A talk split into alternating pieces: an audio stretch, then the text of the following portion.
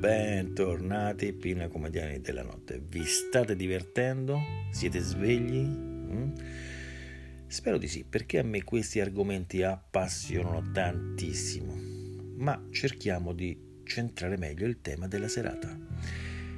Allora, è tutto collegato in realtà. Se pensiamo ai testi sacri, li cominciamo a considerare come racconti storici più o meno romanzati e non frutto di fantasia o chissà quale ispirazione divina, allora ci accorgiamo che l'umanità ha vissuto epoche in cui sono esistite civiltà superiori che hanno condizionato il corso della storia. D'altronde io trovo più difficile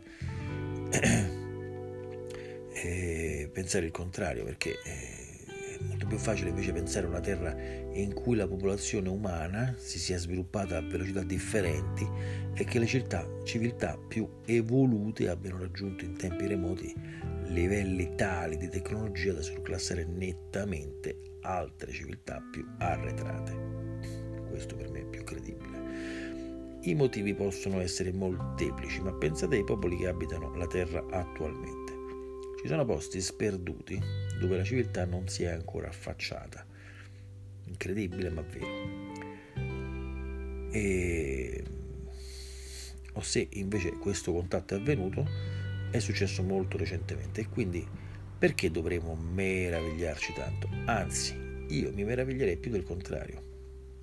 Dobbiamo tenere conto che ciò che più stimola il progresso sono le guerre e le armi di distruzione di massa. L'uomo ha pochi bisogni primari: la sopravvivenza e la riproduzione, proprio come gli altri animali e piante. A questi due bisogni primari, nell'uomo e negli animali al vertice della catena alimentare, se ne aggiunge un terzo: il dominio sul territorio, che serve a garantirsi la soddisfazione dei primi due bisogni senza interferenze. Ma poi l'uomo si accorse che, grazie alle proprie capacità di costruirsi armi, non teme rivali, e questo non solo fra gli animali, ma anche fra alcuni uomini meno organizzati.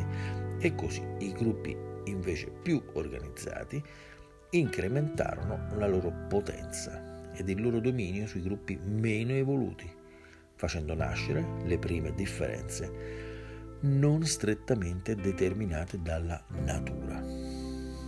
Superato questo primo passaggio, è facile capire che l'applicazione dell'intelligenza alla costruzione di armi sempre più potenti ha portato ad una accelerazione dell'evoluzione, il miglioramento della nutrizione, più selezione delle femmine con cui riprodursi, grande applicazione della mente nel risolvere prove sempre più complesse per mantenere lo status di comando.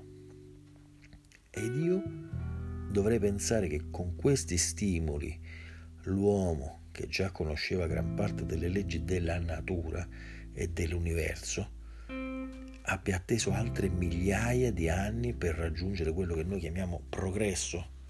Ma non scherziamo proprio.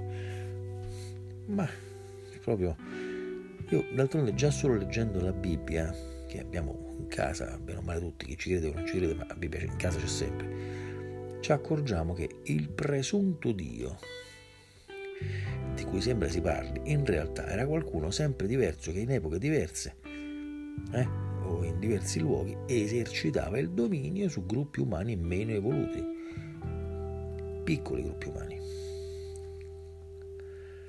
ebrei, perché poi, parlando della Bibbia, questo Dio, vari dii eccetera, si rivolgevano a le tribù ebree di ebrei e non a tutta l'umanità.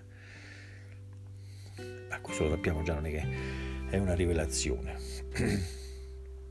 Ora ragioniamo su cosa avrebbero dovuto pensare persone abituate a credere alla natura governata da spiriti celesti, e assistendo alla discesa di uomini dal cielo su macchine volanti che compivano prodigi in cielo, sulla terra, eccetera. Che cosa pensavano? La stessa cosa che hanno pensato gli aborigini amazzonici alla vista degli aerei che sorvolavano i loro cieli e che un giorno sono atterrati nelle loro radure. Chi erano quegli uomini vestiti così strani che scesero da quelle macchine volanti? L'uomo ha più volte raggiunto livelli di civiltà altissimi, ma io ne sono quasi certo, per poi provocare grandi distruzioni di massa, ricominciando ogni volta a salire da capo la scala della civilizzazione. Forse alcuni di essi non si sono mai estinti ed hanno continuato ad agire da località segrete o mescolate in mezzo a noi, non necessariamente extraterrestri, almeno non in epoche così recenti. Stacchiamo la spina un attimo, sentiamoci I Want You dei Beatles e non cambiate podcast e restate con me per la seconda parte.